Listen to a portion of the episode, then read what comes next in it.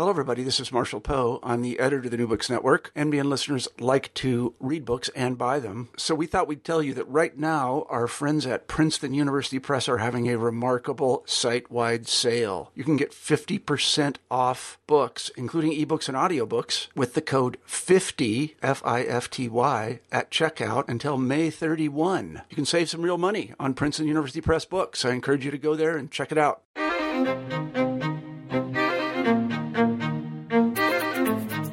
Welcome back to New Books in Native American Studies. I'm Andrew Epstein, and thanks for listening to this podcast for the New Books Network. Each episode, we pick a newly published work in Native American and Indigenous studies and spend the hour speaking with the author. Today, I'm joined by Mark Rifkin, professor in the Department of English and Women's and Gender Studies program at the University of North Carolina at Greensboro. He's also the incoming president of the Native American and Indigenous Studies Association, the seventh annual conference of which is happening next June in Washington, D.C. The author of five books, Rifkin's most recent, just published from the University of Minnesota Press, is called Settler Common Sense Queerness and Everyday Colonialism in the American Renaissance. In this densely argued book, Rifkin explores three of the most canonical authors in the American literary awakening Hawthorne, Thoreau, and Melville, demonstrating how even as their texts mount queer critiques of the state, they take for granted, even depend upon, conceptions of place, politics, and personhood normalized in the settler state's engagement with indigenous peoples. Rifkin's exegesis is relevant far beyond 19th century literary studies. As settler colonialism gains currency in left and academic circles as a descriptor of the present reality in the United States, Canada, Israel, and elsewhere, there is a tendency to identify its workings only in the encounter between the colonizers and the colonized, the state and indigenous peoples. This is a mistake, Rifkin warns. None of the novels he interrogates here deal specifically with native people, but colonialism is not, he writes, a dynamic that adheres only to native bodies but rather is a quote phenomenon that shapes non-native subjectivities, intimacies, articulations, and sensations separate from whether or not something recognizably Indian comes into view. Colonialism is thus a common sense. I hope you enjoy our discussion. Mark Rifkin, welcome to New Books in Native American Studies. Thanks for joining me. Thank you so much for having me on. It's a great pleasure. Thanks. So, Today we'll be discussing your brand new book. It's called Settler Common Sense Queerness and Everyday Colonialism in the American Renaissance. It's just out from the University of Minnesota Press. And I want to begin with that phrase, which is the title of your book, Settler Common Sense. And I know its, its full meanings unfold over the course of the entire book, but as a way to begin our conversation, uh, how would you describe the term? How did you arrive at, at that title? And, and what are you trying to say with it? Well, what I was trying to get at was a way of understanding how settler colonialism works that wasn't about a set of intentions, that wasn't about uh, a set of conscious commitments to uh, uh, anti Indian racism or to white supremacy or to the principles of conquest. It's trying to think about how settler colonialism operates for many, many non natives. In fact, probably for non natives most of the time, settler colonialism operates uh, as uh, something which is not, in fact, conscious, right? which is about participation in. Um, uh, social processes that work to uh, displace native self determination, that work as part of the long historical dynamics of the displacement of native peoples, but participation in those processes is not necessarily conscious. Uh, and perhaps even if asked, many non natives would speak out against uh, conquest, uh, but still in everyday ways uh, participate in social, political, personal, sensory dynamics uh, that actively contribute to settler colonialism. And so part of it, the, the sort of coming to this phrase and this concept, uh, uh, part of that that intellectual process was thinking about how to understand everyday forms of citizenship and just being in the settler state, you know, in, in the case of this book, the US, how, how to think about those kinds of everyday dynamics. And if settler colonialism is, as uh, many scholars have suggested, is ubiquitous, right? It's as is often quoted. Um, Patrick Wolfe's phrase, right? It's a structure, not an event. Then we could understand it as uh, permeating all aspects of life. But if we're going to think about it that way, and for many, many people, there isn't a conscious commitment to settlement, and there isn't a um, uh, expressed uh, uh, belief in the dynamics of conquest, then how can we think about the sort of quotidian presence of settler colonial dynamics in ways that aren't about conscious commitment, that are about everyday processes that are about the routine, that are about how people uh, uh, feel and understand themselves. And by I mean non natives, how they mm-hmm. feel, understand themselves, engage with the environment in ways that uh, uh, make possible settler colonialism without it being a set of uh, uh, philosophies or ideologies or ideas or commitments of which they were aware. Of course, conscious, right, racism, conscious commitment to conquest is present, mm. but that's there seems to me to be a limit to how useful that can be in thinking about uh, uh, the ubiquity and the ordinariness of settler colonialism. Um, hmm.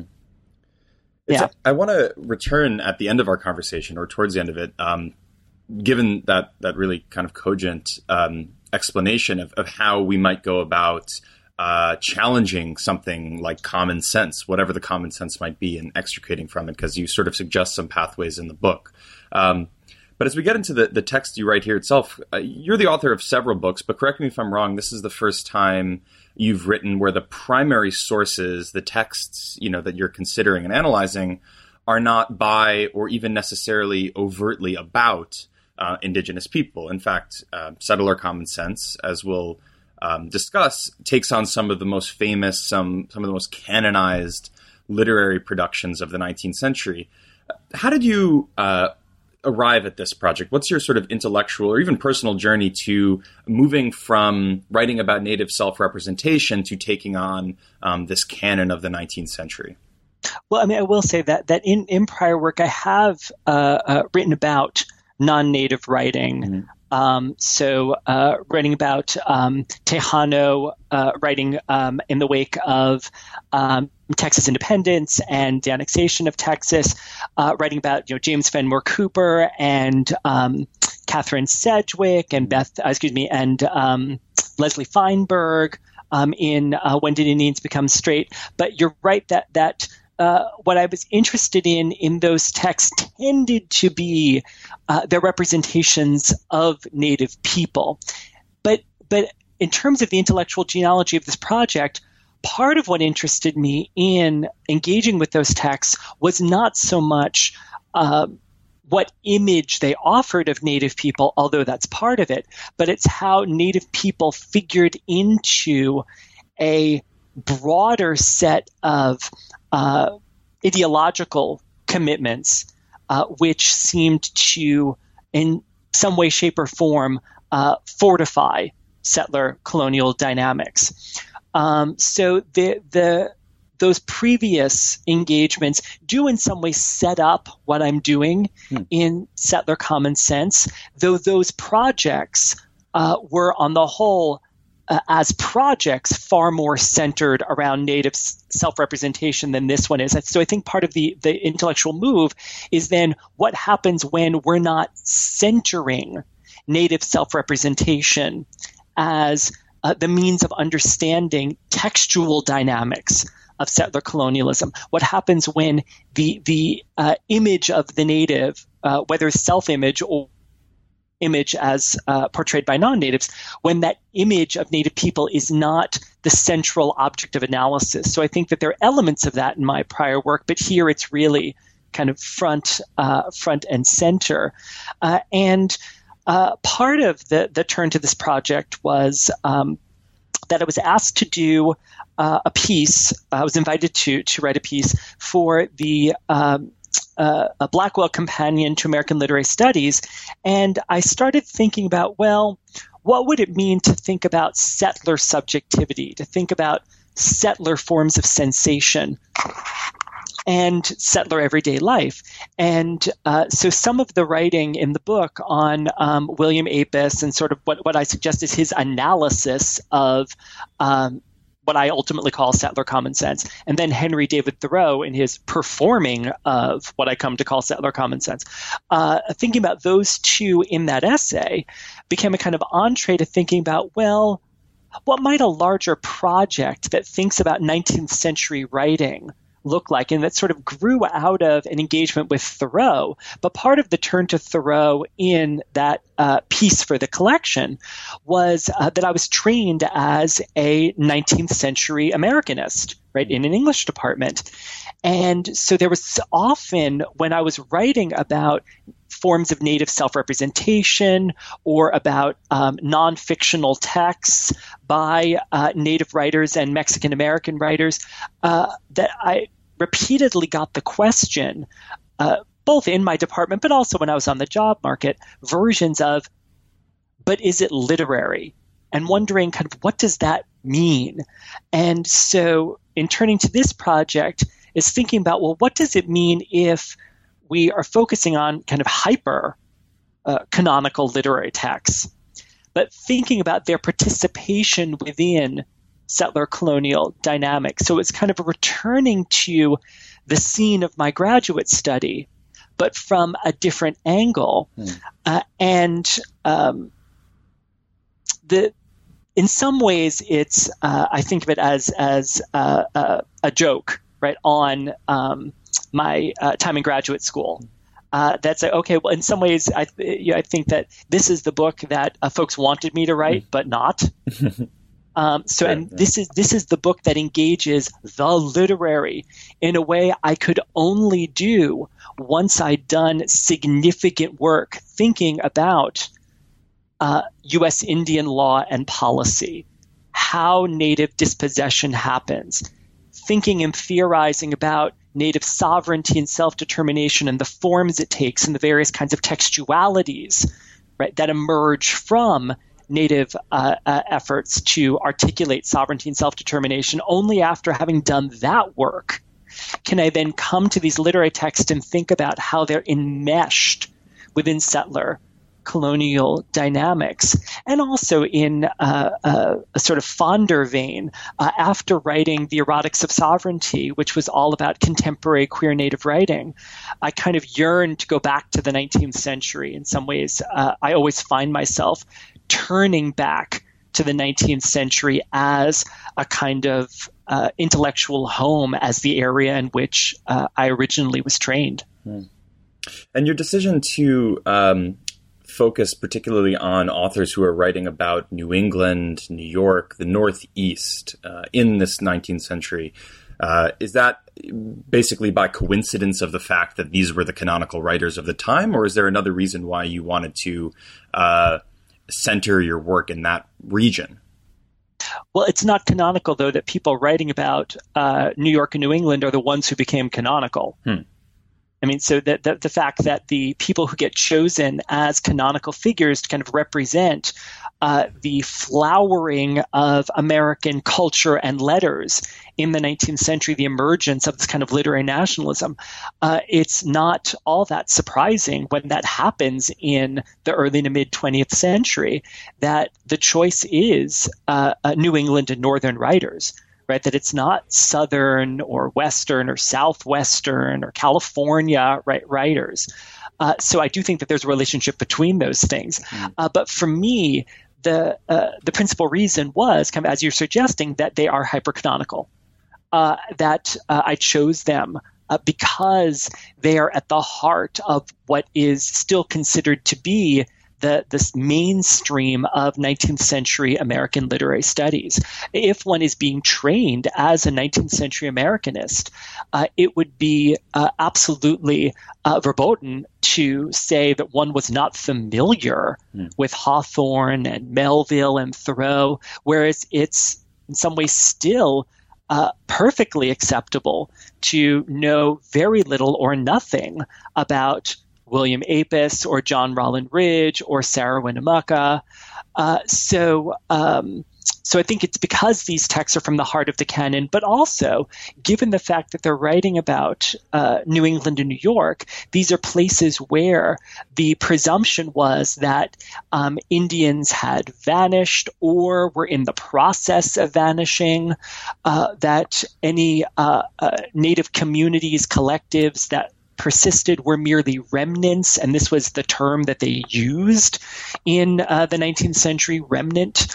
Uh, so that sense that this was a uh, thoroughly de Indianized space or one in which native remainders uh, were soon to be gone, uh, I think also shapes hmm. uh, my sense of the value of turning to these texts to think about how um, settler mix uh, very much animate uh, what it is uh, that they're doing in terms of uh, their conscious commitments. They're not the texts are not consciously committed to settler colonialism, but settler colonial legalities, geographies, histories, in an ongoing way provide the milieu in which these texts' conscious commitments uh, become intelligible and gain force and momentum. Hmm. And you bring to bear on these texts not only um, a framework of understanding settler colonialism and settler, settler dynamics, but also uh, queer theory and through the lens of understanding queer elements or dynamics, as you say, at play. How do these modes of analysis work in concert for you here? Uh, you know, the subtitle of your book is Queerness and Everyday Colonialism. Well, part of uh, uh how I come to uh, thinking about queerness here uh, is uh, one a kind of habit of mind right? That uh, uh, one of the things that i do as a scholar is um, uh, I, I, think through queer readings and queer methodologies. It's it's part of the, my kind of tool set or my habit of, of thought.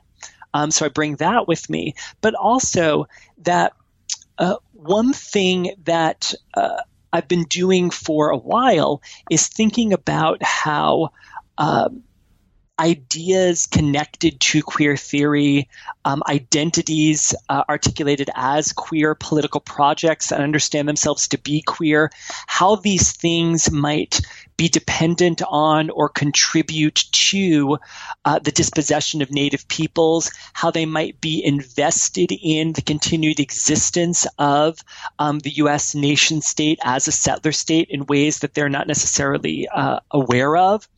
Uh, so thinking about how um, things queer, um, non-native things queer, are um, inscribed within uh, uh, the dynamics of colonialism against native peoples has been a sort of longer term uh, uh, intellectual project of mine.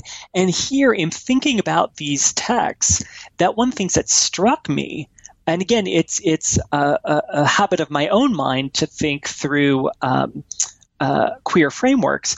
Uh, but what struck me in reading these texts was their queerness, uh, the fact that there were these kind of odd dynamics of gender, desire, homemaking, family, that forms of uh, what would have been understood as perversity, uh, depravity in the 19th century were all over these texts and trying to think about, well, what does that mean?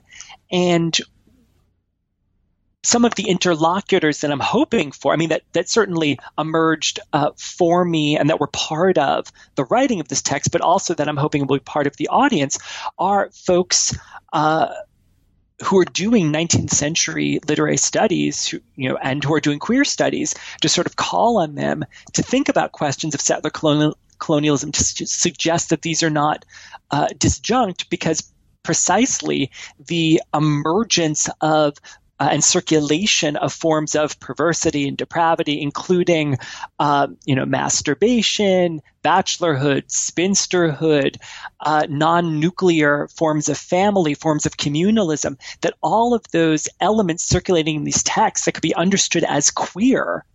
That all of those, it seemed to me, could also be understood as as given uh, form, given direction in these texts uh, through sets of um, you know settler processes, right? That the kinds of um, critique in which these texts are engaged, the kind of ethics that they imagine, which we might understand as queer, as opening room for these forms of what would have been understood at the time as perversity and depravity. That the, the very opening of room for these dynamics seems to depend on taking the sovereignty of the settler state as given, depend on taking the forms of um, land use and notions of personhood that emerge out of U.S. law and U.S. law that itself develops through Indian policy and the dispossession of native peoples, that these texts seem to require to taking those forms of property and personhood and place as given in the very ways that they open up room for what we might call forms of queerness. Uh, so uh, it seemed to me that that those patterns in these texts, right? I come to see them in this way partially because of my kind of, you know, queer method, queer theoretical habit of mind, but also as part of this longer intellectual project of thinking about how non native articulations of queer critique uh, might not be aware of how they remain implicitly inscribed within uh, uh, settler colonial geographies, imaginaries, ideologies, etc. Mm. So let's let's dive into um, some of these novels. We'll see see if we can get through all three. But you begin with The House of Seven Gables, published by uh, Nathaniel Hawthorne in 1851, which is sort of set against the backdrop, or certainly alludes to a very long um, insurgency between, uh, well, among small scale landowners uh, in in southern Maine. Can you give us just a sort of a rough sketch of that conflict and um, and its significance to to Hawthorne's House of Seven Gables, and and then you know how are you reading it? Sure. So, uh, in the late 18th, early 19th century, you have what basically amounted to guerrilla warfare by uh, folks who were uh, renting land in uh, sort of southern Maine and on uh, uh, patents, right, which were held by elite families dating back to the 17th century. And what you have is these small landholders who had come uh, mostly up from Massachusetts because of the uh, land crisis there, which emerged throughout the 18th century. Uh, they're on these these patents, and they're the ones working the land. And the owners are saying that uh, if these people who are working the land want to stay there, they need to purchase the land from the owner. And the response is that the owner has done nothing to improve the land, that the claim to the land is merely a paper title granted uh, under uh, uh the king right? When the, the uh, uh, still colonies, still the American colonies, and then reaffirmed by the state uh, uh, and it's the state of Massachusetts because Maine was still part of, Massachusetts at that point after the Revolution. And uh, the as part of this insurgency, uh, that they uh, call themselves White Indians, right? Mm. That they are uh, drawing on Indianness as part of this fight against the landlords. And this becomes part of House of the Seven Gables because there's this plot in the text in which the Pyncheons, who are the uh, owners of the House of the Seven Gables have this supposed claim to land in Maine, which is land that would have been covered by um, one of the big patents uh, against which the small landholders were fighting. Uh, and that the deed to this land went missing in the 17th century, and they're trying to find it. They, it's eventually found and then proclaimed worthless. Mm. And there's a moment at the beginning of the novel where um, Hawthorne says that uh, the actual settlers on the land uh, who had engaged in, as he puts it, sturdy toil uh, in nature, in the wilderness, uh, that they would have found the paper claim to this land by elites like the Pyncheons to be utterly ridiculous. So that sense of um, actual work on the land as providing actual work on the land in the wilderness uh, as providing a right to that land, this Lockean argument uh, provides the ethical frame uh, for the novel's critique of the Pyncheons and Pyncheon landedness and speculation and uh, elite wealth and the extension of wealth and ownership uh, unchanged through generations.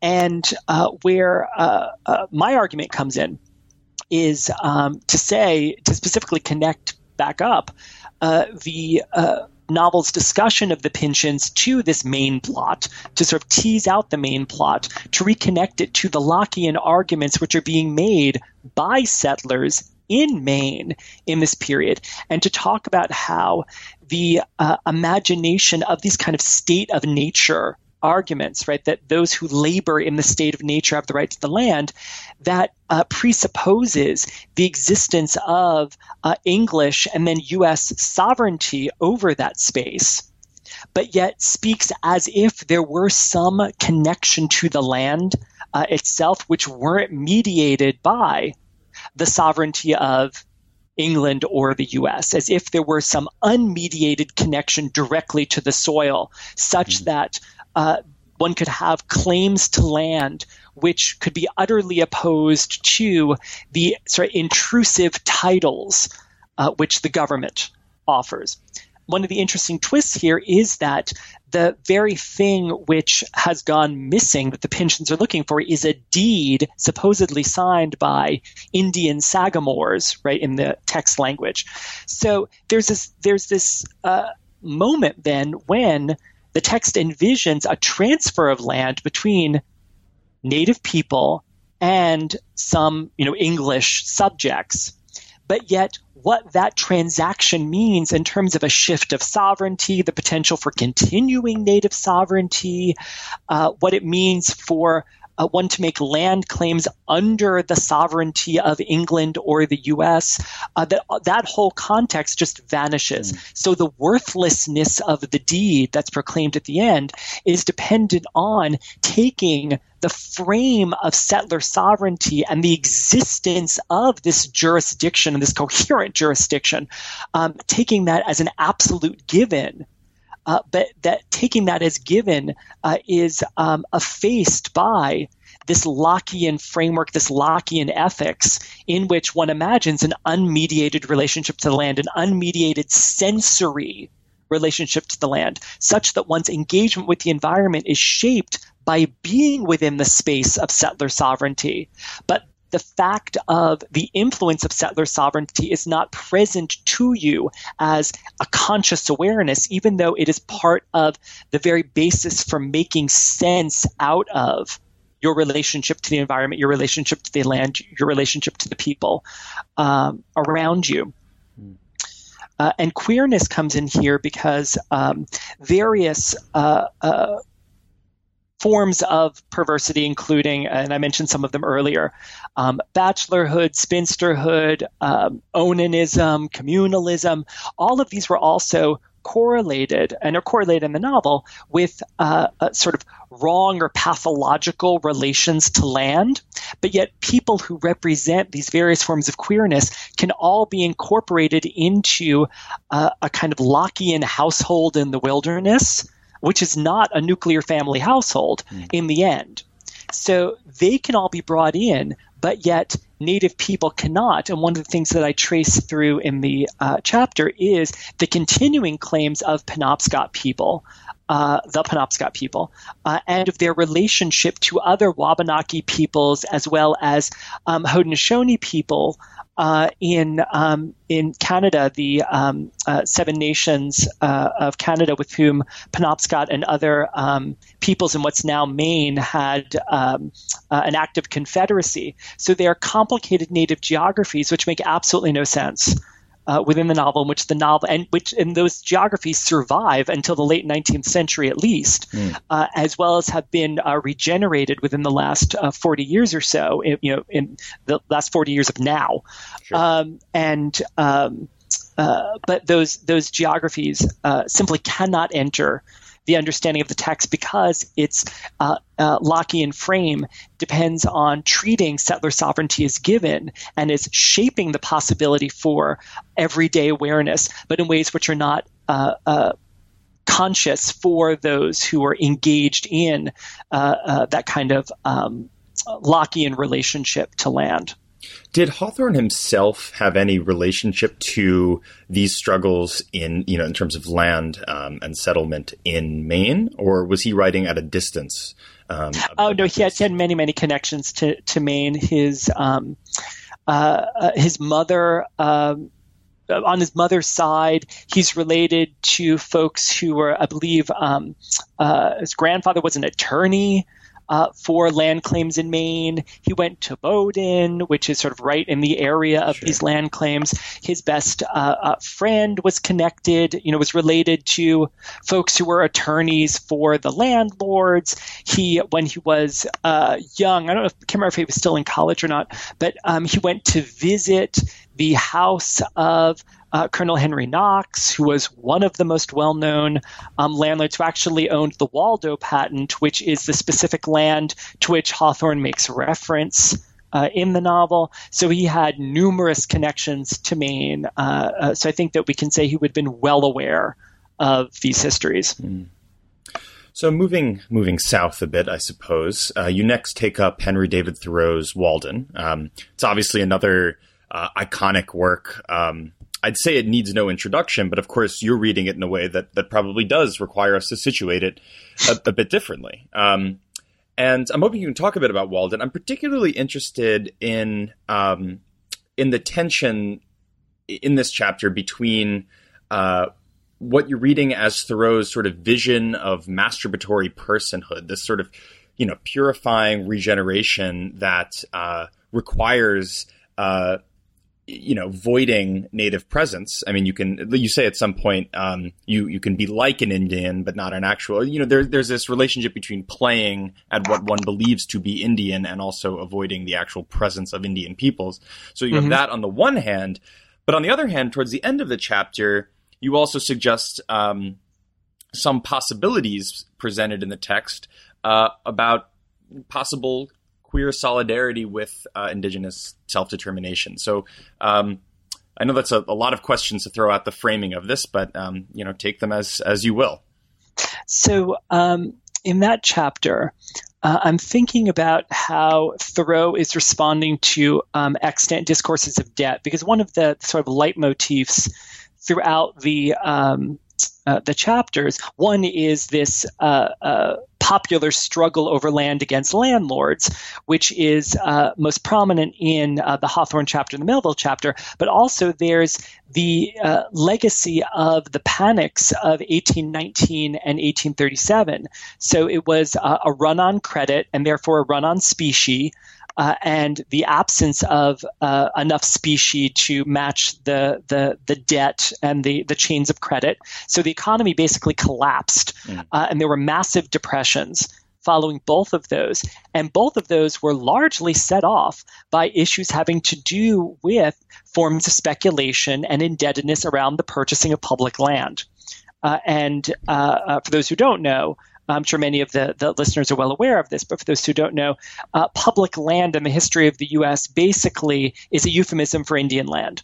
Right? It's simply land that um, either was recently purchased from native people or it's uh, native land which the U.S. government does not officially recognize as uh, as native land. So, uh, uh, so thinking about uh, Thoreau's response to debt, right, in the ways that attempting to purchase property including a household, including right land, uh, puts you into debt. That um, he's thinking about well, what would it mean not to be in debt? Right? What would it mean? What what kinds of personhood emerge through debt?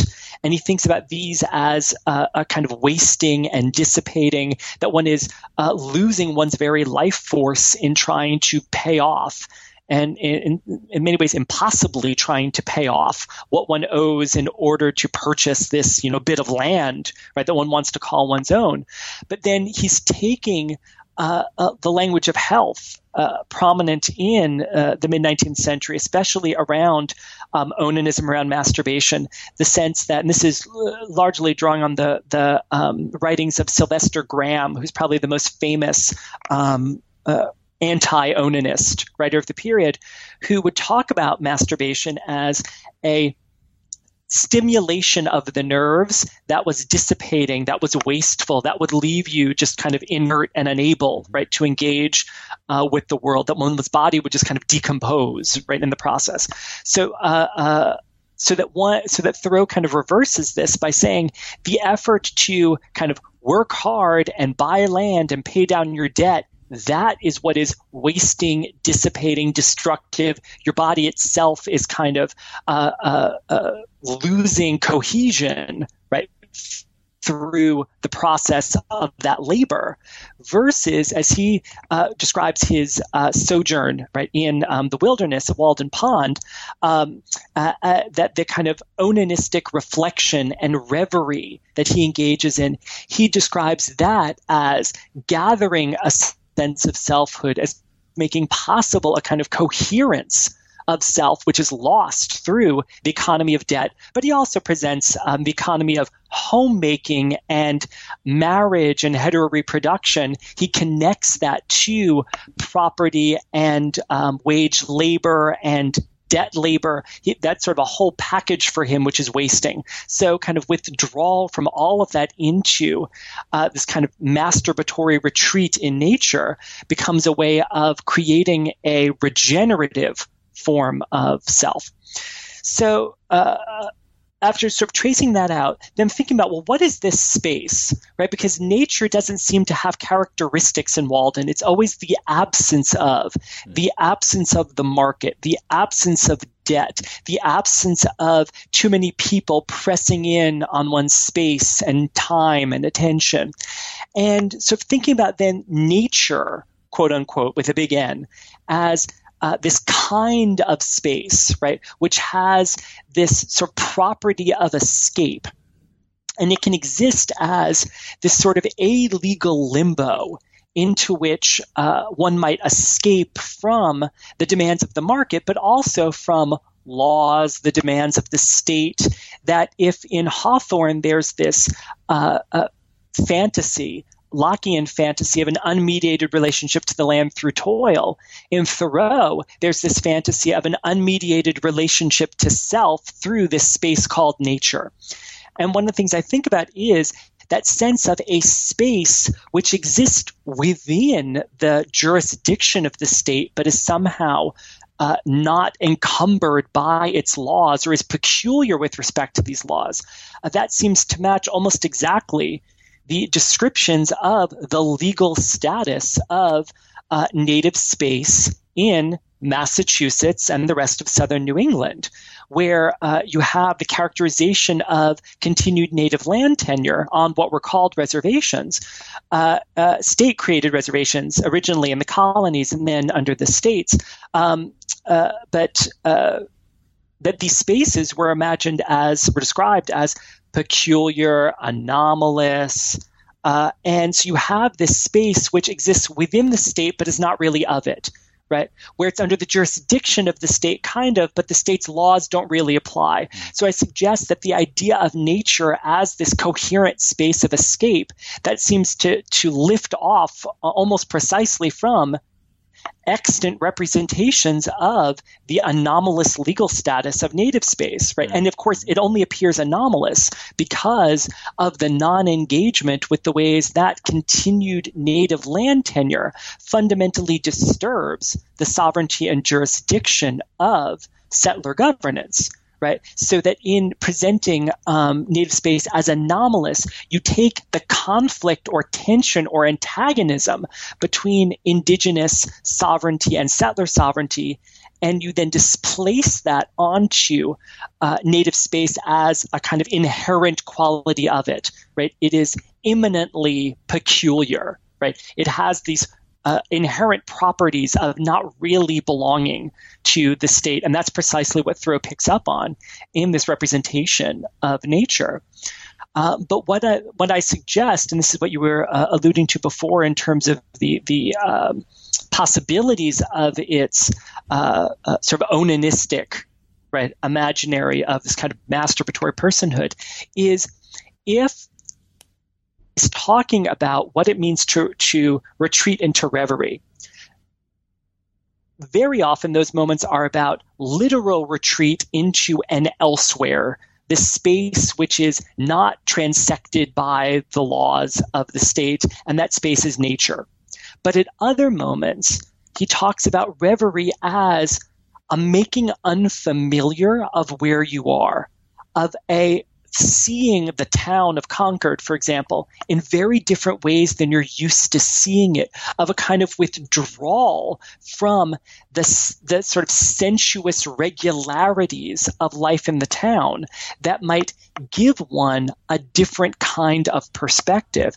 And what I suggest is that um, if one were to take those elements of sort of being able to uh, realign one's habituated sensory relationship to the environment, when we're able to sort of disjoint it enough so that it could become unfamiliar, the space that you regularly inhabit and the ways that you regularly inhabit it could become unfamiliar, right? In, and not just in, a, in an ab- abstract uh, ideal way, but in a physical, sensuous way, could become unfamiliar, then it opens up the potential for seeing differently, including seeing differently the um, basket maker, who's a sort of famous figure in Thoreau, who comes looking to sell his baskets, and Thoreau says, uh, uh, sort of makes fun of him, suggesting, oh, he should have learned to um, make baskets in a way that he doesn't need to sell them, that sort of basket making becomes its own end unto itself sort of like Thoreau's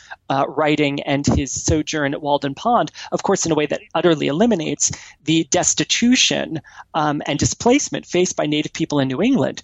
But if Thoreau could encounter the basket maker in a different way, could uh, uh, disjoint his habitual ways of engaging with the environment, including his translation of the basket maker as just kind of the anomalous residual Indian, right? But could understand the basket maker as kind of opening onto an ongoing geography and history of settler expropriation, occupation, of native dispossession, uh, the exploitation of native people, if that sensory disjunction could open onto a different way of seeing, perhaps there would be a way of uh, coming in a kind of phenomenological way to uh, engage with the ongoing dynamics of settlement in which non natives participate every day. Mm.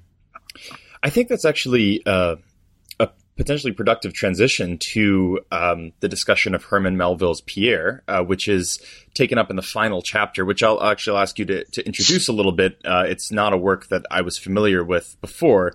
Um, but it makes me think about the ways in which cities and New York City itself uh, is probably a space that is even harder in some ways to uh, encounter, to experience um, the different sort of geographies, uh, particularly the geographies of indigenous peoples and their claims and their struggles and their rights and their politics, uh, than almost anywhere else that you're assessing.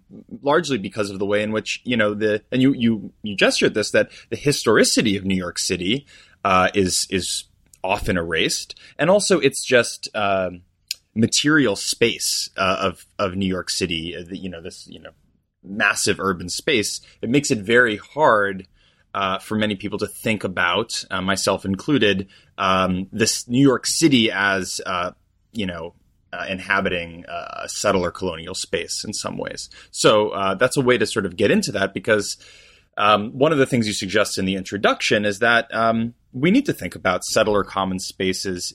Se- sorry, settler common sense, even in those spaces where there might not be an active um, struggle uh, for indigenous land or indigenous land claim in New York City is probably one example of that. So, or, um, or at least where there's not there's sure. there's not perceived to there's be one. that's right. because often that's in right. New York and New England, um, that their impression that Native people have arrived right after having vanished decades, mm. centuries ago, and that they are claiming right lands. And there's this sense that um, the uh, uh, reality itself has somehow broken open. Right? right? And that these claims can't possibly mean anything, right?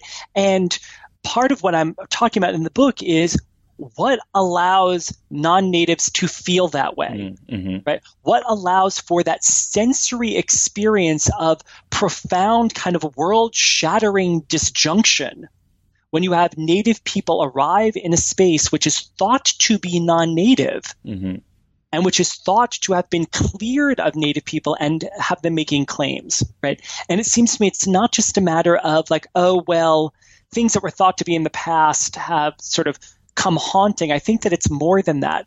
Uh, I think that it has to do with the in an everyday way how the legalities and histories and geographies of settler governance uh, make possible certain um, everyday forms of, and I use the, the, the language of orientation, momentum, right? Ways of being in the world that as ways of gain their shape and direction from those settler legalities, geographies, et cetera, so that when you have native people, right, and this, I mean, there, there. Uh, I was just actually um, reading a book for review, um, a book co-edited by um, Jean O'Brien and Amy Den Ouden, mm-hmm.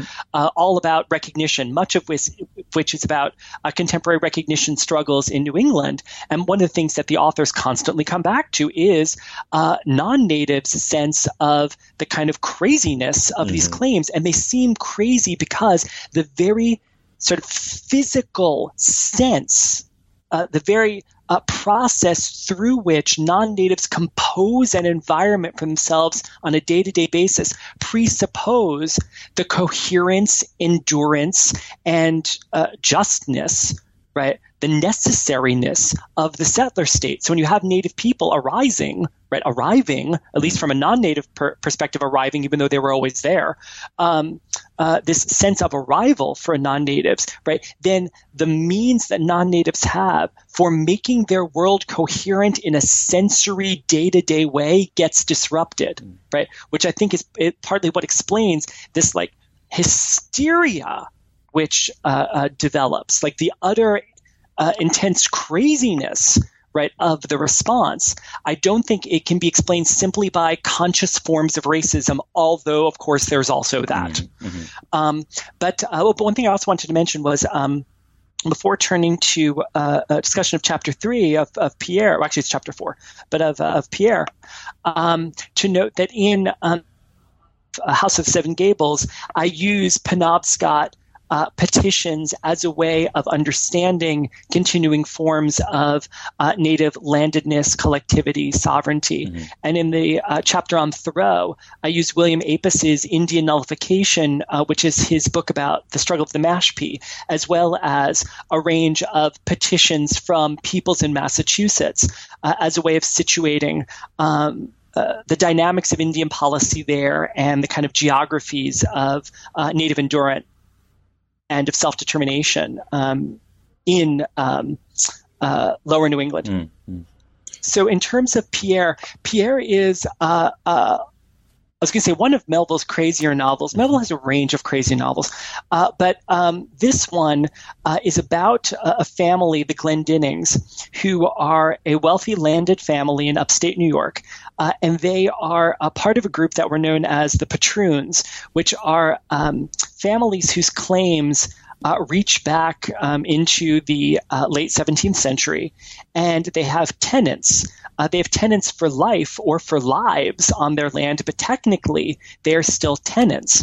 And uh, you have uh, an insurgency in upstate New York in the 1840s uh, the anti rent wars, which was about trying to challenge the title of um, these patroons, of these landlords, and the Glendinnings are um, are part of this group. And Melville, not unlike Hawthorne, Melville, uh, his family was connected to um, uh, uh, the patroons. He was related to some. Um, his, you know, uh, uh, members of his family with some of the most famous patroons, including the um, uh, uh, the uh, Van Rensselaer family. Um, so he would he was well aware, would have been well aware of um, these struggles.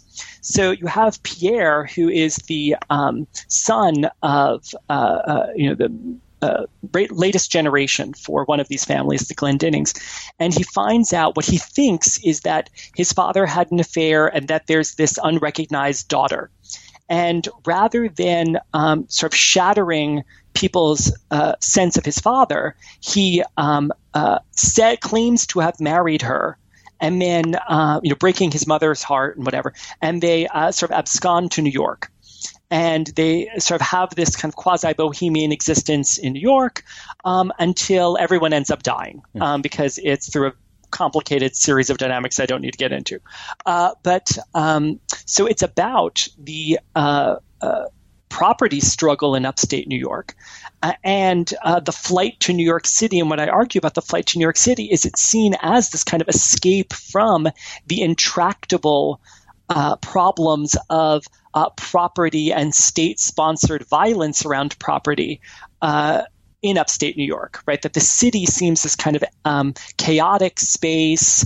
Uh, it's so big and it's so dense and um, uh, it's so opaque that law can't really actually function there. So even though it, uh, the novel uh, rejects something like an escape into nature, right? So we don't have the Lockean logic of Hawthorne. We don't have the uh, nature as this sort of pristine space to find another kind of selfhood that we do uh, in Thoreau. But the city seems to offer uh, something of a space of escape and a space of escape in which various kinds of perversities, which challenge the sort of ancestral inheritance line of uh, something like property upstate, right? Those kinds of perversities, queernesses can multiply in um, a process that I think that the uh, uh, uh the text um, revels in, right? That the, the, the these um, uh, multiplication of forms of depravity that uh, challenge the kind of genealogical transmission of property, which is the model of state.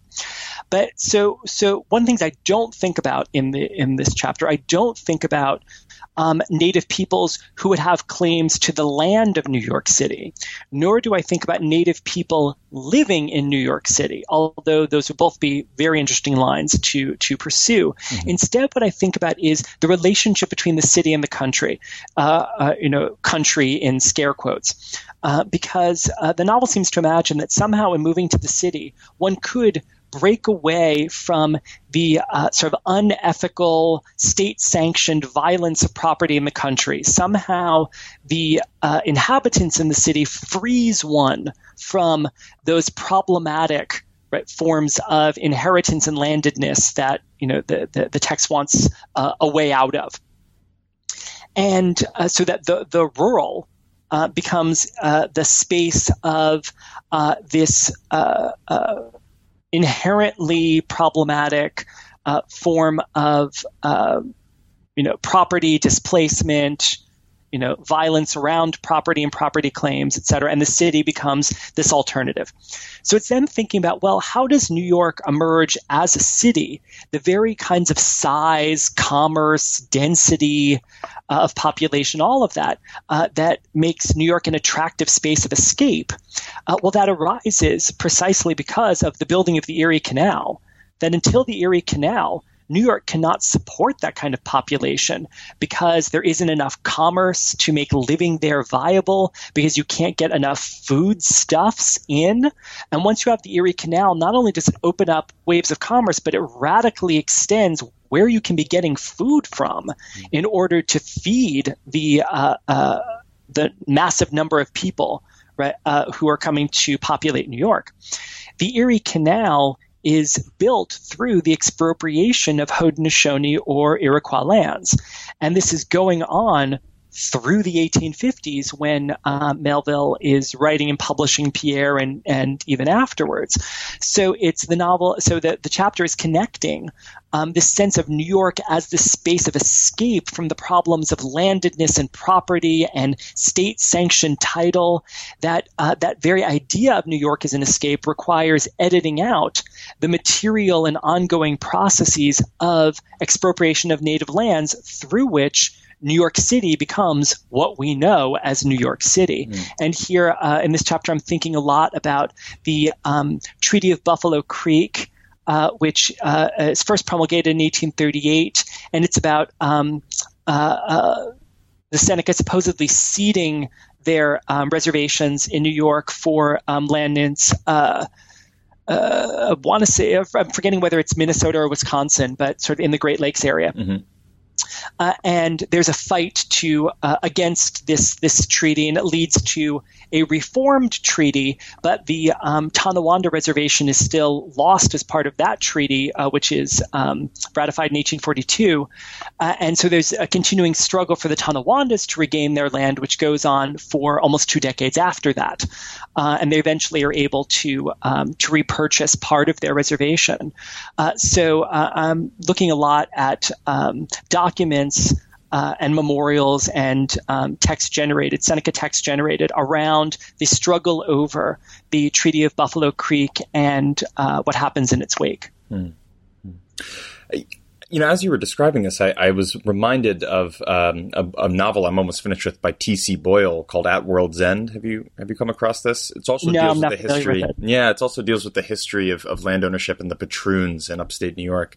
Mm. Um, so by way of getting towards the conclusion, I know I've kept you for a while, and uh, I can hear your voice is starting to. to I was going to say more like more like I've kept you for a while. Not at all. Not at all. Um, I want to I want to sort of come back to where we started around the question of settler common sense. Uh, because while the core of this book is obviously an analysis of 19th century literary texts, um, you quite clearly in our conversation today and in the rest of the book have a, a much broader um, uh, sort of project or intervention in mind uh, than changing how we reread these texts. So obviously that is important, and um, I hope this book contributes to that. Uh, in the introduction, you you conclude that your aim, among other things, is to quote shift the momentum of non-native feeling, imagination, and knowledge away from a field of possibility bounded by and oriented around settlement, instead taking indigenous survival and self-determination as the ethical horizon uh, towards which we all might move. How do you envision um, the relationship between the work you're doing here in this book uh, and moving us towards that that larger vision? I guess another way of saying is how you know how might we go about um, in quotidian ways and in larger ways unraveling and challenging uh, the settler common sense which binds so much of our thinking and our movement and our speech? And I know that's a big question to end, but I'm wondering if you have any thoughts on it by way of conclusion. In thinking about settler common sense, part of what I wanted to, and I sort of gestured toward this at the beginning of the conversation, what I wanted to get away from was the sense of um, forms of explicit thinking about Native people or conquest, conscious commitments, ideologies, kinds of propositions which could be uh, directly critiqued or falsified. Instead, trying to think about everyday processes which are not acts of thought, so that the effort to uh, uh, treat them as if they were propositions, as if you could say, well, that idea about the world is false, and as if that could somehow produce change, mm. seemed to me to fundamentally misunderstand the dynamic. Uh, and I think this is this is a kind of left progressive problem. Uh, the idea that somehow you can explain things away, mm. uh, and that that the way that change happens is through uh, modes of right thinking and feeling. Mm. And so one of the things that they say in the book is this isn't about Hawthorne those attitudes toward Indians, right? They could have been pro removal, they could have been anti removal. It's largely irrelevant. Um, because what I'm suggesting is that the uh, uh, shape and direction and momentum and force of their way of framing ethical issues, right? That the uh, impulse there, right, is is shaped around taking settler legalities, right, as the uh, fixed reference points for uh, uh, what it means to be in the world, right? So that th- those can't be, um, uh, you can't dissuade someone of that. Mm. So, uh, so part of what I'm gesturing toward in the book is the sense that it requires an interruption of daily rhythms. It requires a, as as you uh, suggested in the uh, uh, the quote, or as I suggested in the quote you read from me, mm-hmm. um, uh, a reorientation, a kind of turning, right? If we can think about uh, uh, the ways that um, settler law and geographies and jurisdiction patterns non-native behavior and action in the world then we're talking about a certain kind of regularity there. It's it's it's a phenomenological regularity. It's a sensuous regularity. It's not a regularity of thought. But if it's a regularity, it might be possible to interrupt it to to move it toward a different kind of pattern. Uh, does uh, talking about those forms of patterning open up possibilities for repatterning? Yes, but part of what the book is dwelling in is the intransigence of those patterns. This is not about a conscious commitment to um, something like reconciliation, right? Or, uh, uh, you know, thinking of Indians as noble or thinking of, of Native people as an object with which one can identify. Uh, there's not an easy out because uh, what I'm suggesting is that uh, non native modes of being in the world are shaped in uh, uh, enduring and powerful and non conscious ways by uh, the dynamics of non native occupation and native dispossession. So I don't know that there's an easy uh, way out, but I do think that uh, trying to think about the entrenchedness, trying to think about the quotidianness, trying to think about the process by which settler colonialism happens, even when no one's talking or thinking about settler colonialism or talking or thinking about Native people, I think trying to develop the capacity to expand uh, the sense of the presence of settler colonial dynamics in that way at least opens possibilities for then beginning to move toward what a reorientation might look like. If you don't see the orientation, if you don't see the patterning, there can be no reorientation. Well, I've been speaking with Mark Rifkin. He's the author of the brand new book, settler common sense, queerness, and everyday colonialism in the American Renaissance. It's just out from the University of Minnesota Press. Congratulations, Mark. It's a phenomenal book and a very important read. Thank you so much, and thank you again for uh, inviting me on the show. Thank you. That was Mark Rifkin, author of Settler Common Sense Queerness and Everyday Colonialism in the American Renaissance, just published from the University of Minnesota Press. You can find us on the web at New Books in where you can listen to all the past podcasts free of charge. We're also, of course, on Facebook and Twitter. Next episode features an interview with Claudio Saunt on his new book, West of the Revolution An Uncommon History of 1776, so stay tuned. For the New Books Network, I'm Andrew Epstein. Thanks for listening.